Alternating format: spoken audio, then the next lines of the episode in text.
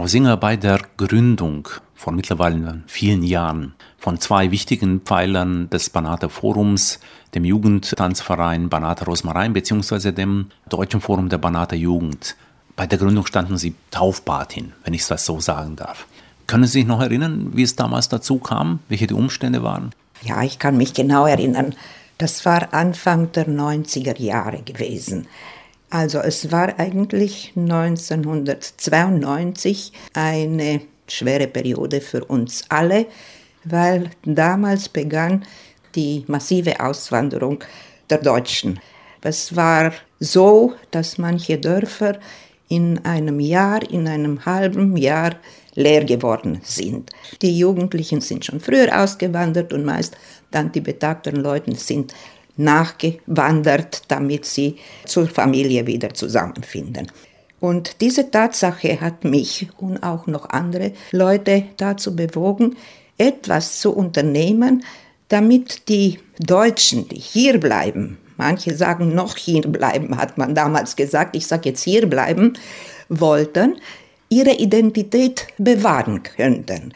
Die Tatsache, dass ich damals im Lehramt war und dass ich sowieso mit Jugendlichen gearbeitet habe und nicht nur im Bereich Schule, sondern wir hatten eine Patenschaft mit einer Schule in Deutschland. Also wir waren schon im Ausland gewesen und haben ein Bild gehabt, wie es dort ist. Habe ich mir gedacht, wir machen mal einen Aufruf in der Lenau-Schule, weil es ja dort deutsche oder deutschsprechende Schüler gab, damit wir wenigstens die Jugend zusammenbringen, weil Jugend ist ja Zukunft.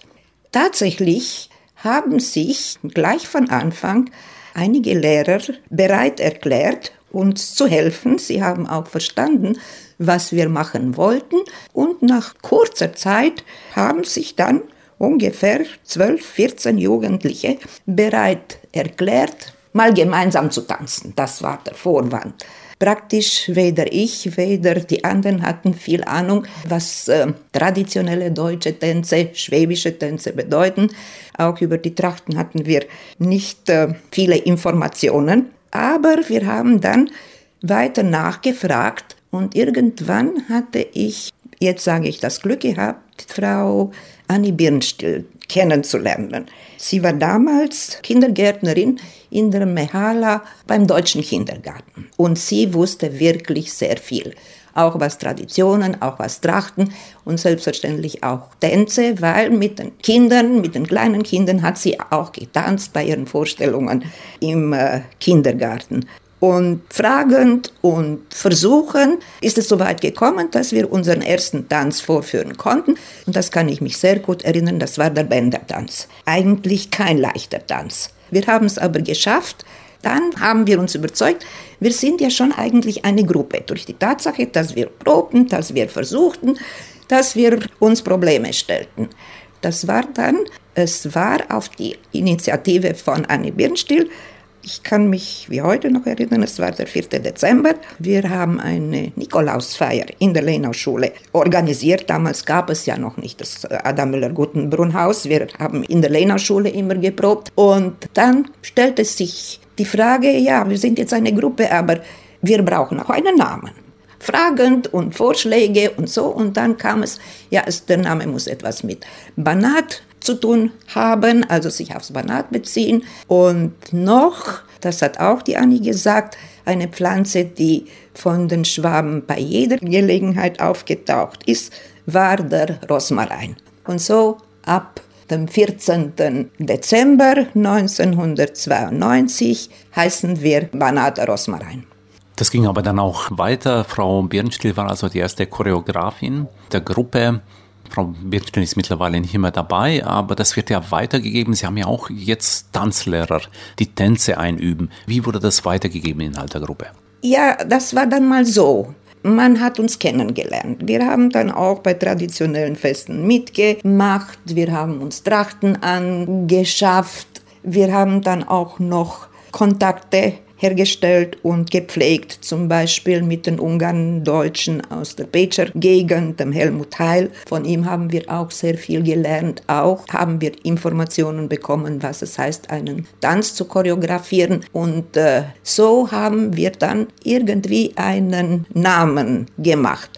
Selbstverständlich ging nicht alles äh, immer glatt ab. Man hat auch Fehler gemacht. Man hat sich Rechenschaft gegeben, dass zum Beispiel unsere ersten Trachten nicht traditionell waren. Dann kam die Notwendigkeit, sich zu dokumentieren, nachzufragen, hatten auch die Gelegenheit dafür, weil ich kann mich erinnern, wir waren das erste Mal in Bakova im Altenheim, weil dort waren ja noch genug äh, Damen, die über ihre Jugend und Kindheit erzählen konnten. Das war die Erlebnisgeneration. Und so haben wir Schritt für Schritt äh, weitergemacht. Sie haben irgendwann auch die Trachten dokumentiert. Was ist daraus geworden? Was war das Ergebnis? Ja, da ist schwer eine Meinung zu sagen. Ich kann bloß sagen, dass wir jetzt schon eine ziemlich breite und äh, große Trachtensammlung haben.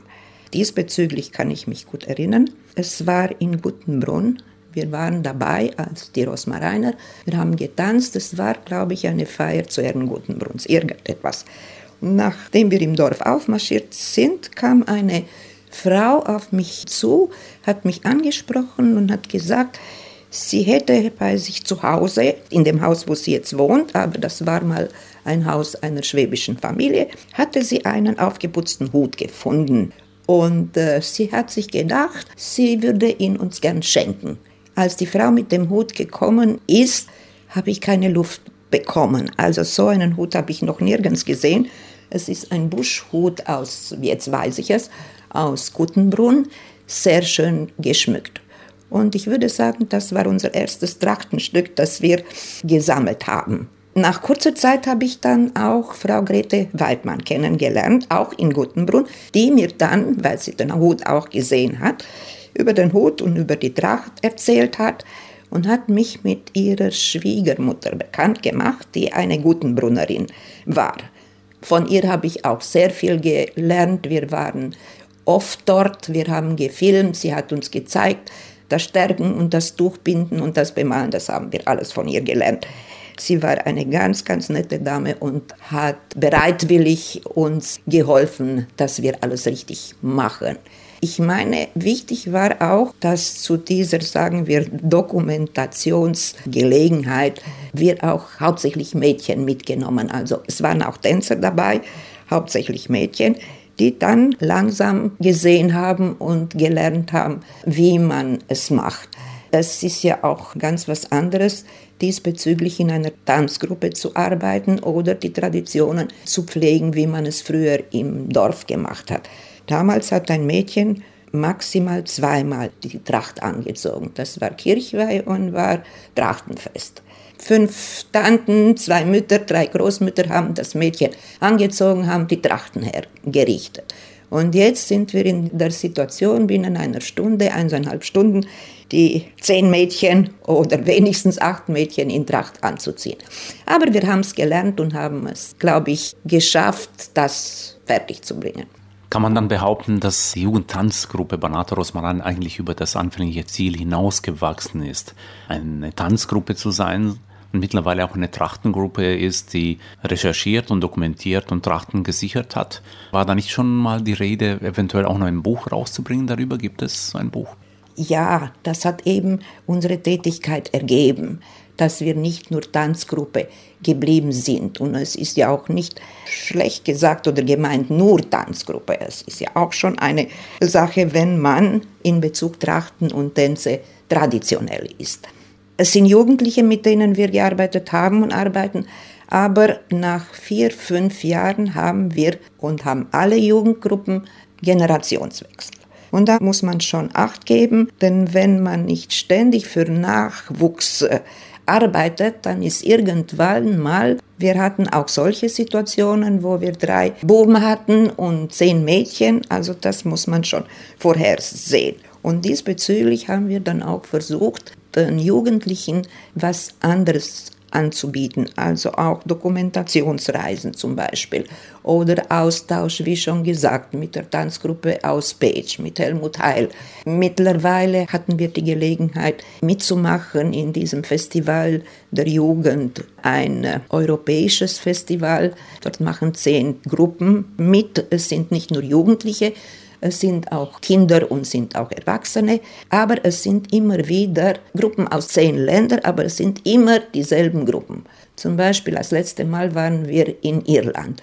Und so hat das sich ergeben. Wir haben voneinander gelernt, wir haben uns ausgetauscht und ich meine, wir sind jetzt eine Jugendgruppe, die verschiedene Interessensgebiete hat. Also der Banata Rosmarin hat ja auch beigetragen, vor allem in den 90ern bei der Wiederbelebung von Kehrwein in verschiedenen Orten, in dem es nicht mehr Jugend gab, in dem die Tänzer oder die Paare der Jugendtanzgruppe praktisch die Kehrwein-Paare gestellt haben. Können Sie noch erinnern, wann und wo hat das begonnen? Ja, kann ich mich erinnern. Das Jahr weiß ich nicht mehr genau, aber es war spätestens 1995, glaube ich, war die erste Kirchweih in Tripswetter. Kirchweih organisiert von Heinz Vogel. Der war ein Rückkehrer und hat sich mit Landwirtschaft beschäftigt. Und er hat dann die Idee gehabt, die Jugendlichen zu mobilisieren. Und das war die erste traditionelle Kirchweih, die wir gefeiert haben. Ich kann mich erinnern, es waren ganz bestimmt über 70 Paare, meist Jugendliche selbstverständlich, aber es kamen auch Erwachsene. Und damals, glaube ich, haben die Jugendlichen auch das erste Mal so richtig eine traditionelle Kirchweih erlebt, mit Spruchsaben, mit Lizitieren, mit Versteigerung, mit allem, was dazu gehört. Das war unsere erste Kirchweih. Mittlerweile gibt es viele Generationen Jugendliche, die beim Banata Rosmarin äh, mitgemacht haben. Wenn Sie jetzt zurückblicken auf die Ziele, die sich damals gesetzt haben, 92, ist die Rechnung aufgegangen? Ja, ich denke schon. Ich denke, es ist eigentlich so, wir haben uns als Motto gewählt, Tradition ist nicht Anbetung der Asche, sondern Weitergabe des Feuers. Und ich glaube, es sind jetzt schon über 30 Jahre, dass wir das machen.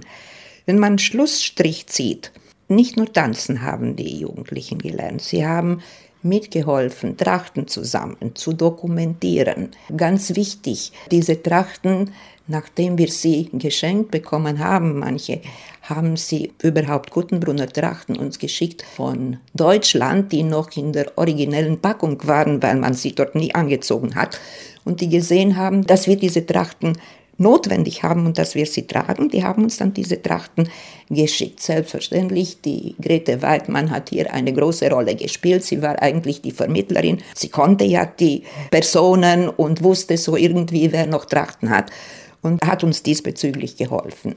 Und ich meine, damals, irgendwann, der Vorschlag wurde gemacht, wir sollen eine traditionelle Hochzeit, Banater Hochzeit filmen. Das haben wir dann mit den Leuten von der deutschen Sendung, mit den Fernsehleuten besprochen und haben es dann auch fertig gebracht. Eine Banat-schwäbische, aber mit guten Brunner Traditionen haben wir dann gefilmt. Ich meine, das ist auch eine notwendige Sache für die Generationen, die kommen. Und apropos Dokumentationsarbeit, nachdem wir schon ein ziemlich gutes Repertoire von Tänzen, traditionellen Tänzen hatten, haben wir Ludwig Berghold kennengelernt aus Österreich und mit seiner Hilfe haben wir dann zwei Tanzbücher herausgebracht. Das erste war unsere Wurzeln, hauptsächlich Tänze, traditionelle Tänze, dokumentiert für Jugendliche. Also jeder Tanz ist in diesem Buch beschrieben, die Bezugsperson wird genannt, man sagt, wer und wann und wie diese Tänze getanzt wurden und das ist für uns ein sehr wichtiges Material. Und dann nachher, weil ja Brigitte Sokop die Kindertanzgruppe Hänschen klein gegründet hat, damit wir nicht nur darum, aber auch damit wir Nachwuchs haben, ergab sich die Notwendigkeit, ja, die Kinder tanzen ja nicht dasselbe wie die Jugendlichen, also die müssen das mal jetzt erst lernen. Und nach einer Dokumentation haben wir auch erfahren, dass für die Kinder meist Tänze waren mit Gesang, also es waren Tanzspiele. Und die wurden dann wieder gesammelt, genauso wie beim ersten Buch. Und das zweite Buch heißt dann unsere kleinen Wurzeln. Jedes Buch hat eine CD. Wir haben alles gefilmt, was wir dokumentiert haben, was herausgegeben, was beschrieben wurde. Und ich meine, es ist auch eine wichtige Sache für Generationen, die kommen. Volkstanz wird oft als kleinster gemeinsamer Nenner einer Gemeinschaft angesehen und manchmal schaut man auch darauf herab, als wenn das nichts Besonderes wäre. Aber im Falle der äh, Banater deutschen Gemeinschaft, der Minderheit, hat dieser kleinste gemeinsame Nenner eigentlich eine größere Anziehungskraft, als man denkt. Es gibt doch nicht mehr so viele Jugendliche, die aus deutschen oder zumindest gemischten Familien kommen. Wer tanzt denn letztendlich jetzt deutsche Tänze, Banater deutsche Tänze im Banater Rosmarin? Also ich meine, diese Tradition Kirchweih wieder beginnen zu feiern oder zu feiern, hat sich bisher erhalten und nicht nur. Also irgendwann hat man uns gesagt, wir sind Kirchweih GmbH. Ja, ich finde aber die Tatsache, dass es auch jetzt gemacht wird, sicher ein bisschen anders und angepasst an den jetzigen Verhältnissen, ist eine Sache, aber Tradition muss sich auch ändern, denn die Umstände ändern sich, was Tracht anbelangt und Tänze anbelangt und so weiter. Wir hatten neulich in äh, Rekasch eine Kirchweih. Lange war schon keine Kirchweih mehr in Rekasch. Es gibt noch einige Deutsche in Rekasch, aber was mich beeindruckt hat und mir auch irgendwie gezeigt hat, dass das, was wir machen, und nicht nur die Rosmariner haben Kirchweih gefeiert, ist auch für die Andersnationalen wichtig. Und das auch, was die anderen Tanzgruppen anbelangt. Ja klar, wenn die Mitglieder von der Lenau-Schule kommen, dann sind es 99 Prozent der Jugendlichen sprechen Deutsch, ja. Aber es gibt auch viele Tanzgruppen, da könnte ich erwähnen, auch die Tanzgruppen von Hansi Müller zum Beispiel, haben Mitglieder, die der deutschen Sprache nicht mächtig sind, aber die mit viel Überzeugung das Traditionelle berücksichtigen und es machen. Also sicher macht es Spaß, sicher gibt es das Gefühl der Gemeinschaft und fördert auch, was wichtig ist in einer Gruppe, nicht nur wenn sie tanzen und singen zusammen, sondern die Erziehung in einer Gemeinschaft, in einer Gruppe. Das ist die jetzige Situation und ich denke, solange man es noch braucht, wird man es machen. Man kann nicht voraussehen, wie lange und äh, ob, aber ich meine, traditionsgebunden ist wichtig. Und es muss Spaß machen, es muss auch die Eltern überzeugen, dass es gut ist für die Kinder und dass es wichtig ist, die Kinder in einer Gruppe tätig zu sein und mitzumachen. Genau dieses Thema wollte ich jetzt ansprechen, denn Sie sehen das ja immer von Ihnen, ja, dass Sie Nachwuchs heranziehen müssen für die Gruppe. Aber wenn man von außen sieht, bemerkt man auch gleichzeitig die unglaubliche Anziehungskraft der Tanzgruppe Banata Rosmarin auf Jugendliche aus andersnationalen Familien, die ja keine deutsche Wurzeln haben, die aber gerne genau das tun. Deutsche Tänze tanzen, deutsches Brauchtum pflegen, Trachten dokumentieren und so weiter. Sie nannten als Faktoren dieser Anziehungskraft auch den Spaß, den die Jugendlichen haben und dass die Eltern dieser Kinder das gut finden. Gibt es noch andere Faktoren, die hier mitspielen? Nein, ich glaube, es ist das Wichtigste schon. Sicher, man muss ja immer flexibel sein. Wir versuchen auch, die Jugendlichen heranzuziehen, wenn man die Planungen unserer Tätigkeiten macht. Also nicht wir machen die Liste, ich meine jetzt vom Banater Forum oder vom Temeswarer Forum, welches die Projekte, die wir planen für nächstes Jahr sind, sondern wir fragen dann immer, was wollt ihr machen, was möchtet ihr machen?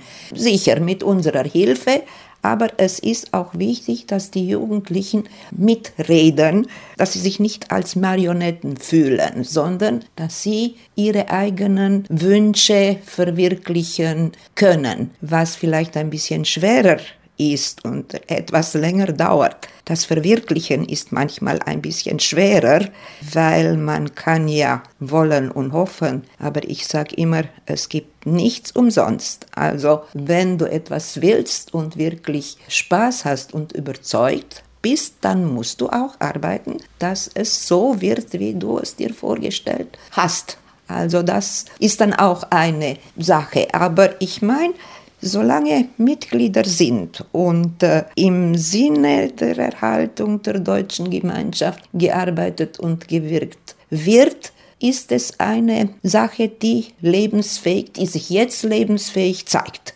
Die Zukunft wird uns zeigen, was, was äh, passiert. Da sieht man sich die Generationen an, die im Banate Rosmarin getanzt haben und mitgewirkt haben. Dann wird man den Eindruck nicht los, dass die Tanzgruppe auch eine soziale Funktion erfüllt hat. Ein Platz, wo die Jugendlichen sich treffen konnten, Spaß haben konnten, wie Sie gesagt haben, und miteinander was gemacht haben. Haben Sie vielleicht eine Statistik, wie viele Paare geheiratet haben, die früher mal im Rosmarin waren?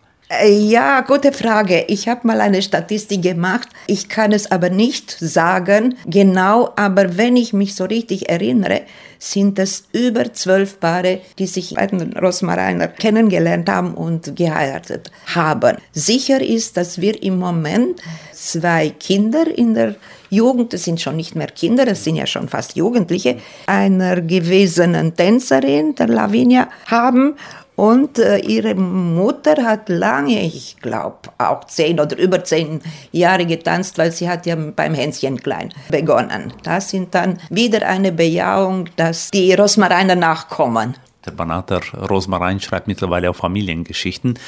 Ja, und äh, ich möchte diesen Faden auch weiterspannen, weil Sie irgendwann mal die Eltern erwähnt haben. Und wenn wir uns die jetzige Situation ansehen, gibt es ja die Tanzgruppe Hänschenklein der Kinder, den klassischen, sagen wir mal, Banata Rosmarin der Jugendlichen, aber es gibt auch eine ältere Tanzgruppe, die irgendwie dazugehört. Das ist der Banata Kranz. Was ist das? Ja, das ist auch, glaube ich, eine einmalige Sache. Unsere Tanzproben finden immer freitags statt, weil dann ist Wochenende und die Eltern haben sich auch daran gewöhnt.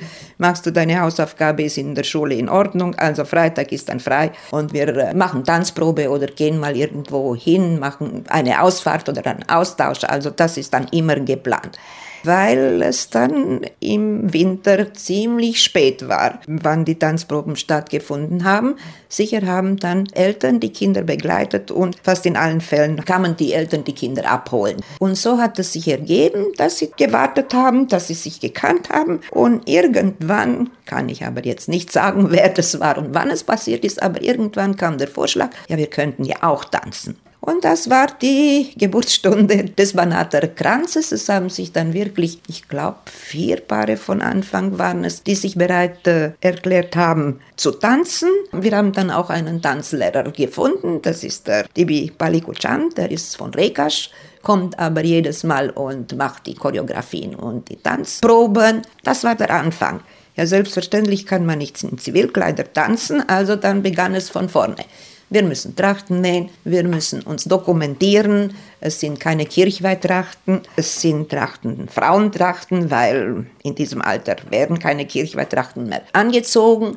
Und damit wir auch für andere, sagen wir mal, Modelle oder Beispiele geben, haben wir dann acht Frauentrachten genäht, aber jede Tracht hat ein anderes Modell nach Wünsche der Frau, nach äh, Körpermaßen und so weiter. Und äh, jetzt zur Gelegenheit äh, Kirchweih äh, Rekasch haben sie auf eigene Initiative und auch eigene Dokumentation eine neue Tracht angefertigt mehr noch, wenn ich mich richtig erinnere, im vergangenen Jahr gab es auch noch mal eine traditionelle Schweineschlacht, die der Banater Kranz organisiert hat. Wie ging das oder was sollte das sein? Ja, das war auch so eine Idee einer von Ihnen. Der Manni hat, irgendwann haben wir über Schweineschlachten gesprochen und jemand von der Gruppe, der Grimm, hat gesagt, er hat noch alles, was man braucht, um eine traditionelle Schweineschlacht zu organisieren. Begonnen von der Wanne, von jedem Gegenstand, aber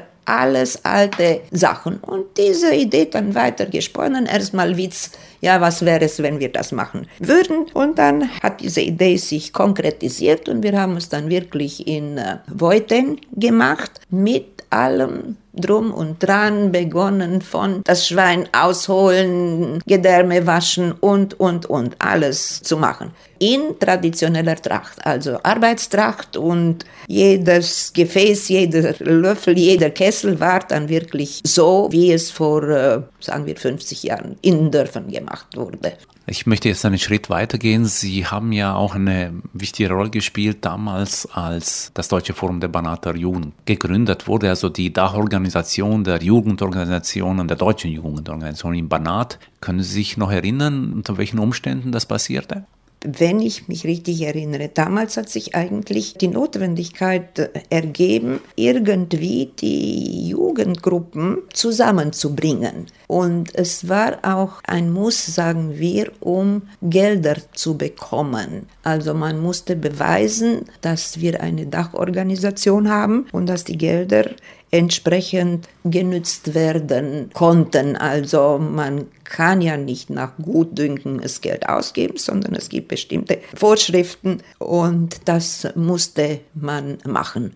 Ich glaube, vor uns wurde Banatia gegründet. Anschließend haben wir dann diesen Verein gegründet, Deutsches Forum der Banater Jugend, abgekürzt DFBJ. Und ich glaube, es hat ein Jahr, eineinhalb Jahre gedauert, bis wir wirklich alle Papiere hatten, um eingetragener Verein zu werden. Eine letzte Frage, Frau Singer. Würde es den Banater Rosmarin ohne Edith Singer geben? Ja, selbstverständlich. Es ist eine Sache, die so entstanden ist, aber nicht unbedingt, weil es die Edith Singer gab, sondern weil sich diese Notwendigkeit konturiert hat. Und man hat halt wahrscheinlich die Tatsache wahrgenommen, dass etwas gemacht werden sollte, damit wir als deutsche Gemeinschaft eine Zukunft hier äh, haben und äh, die Qualität dieser Gemeinschaft nicht unbedingt an der Zahl der Deutschen abhängt. Also ich bin überzeugt, so wie es nicht Edith Singer zu verdanken ist, was die Rosmariner geworden sind, wird Rosmarin und die anderen Jugendgruppen auch weiterleben.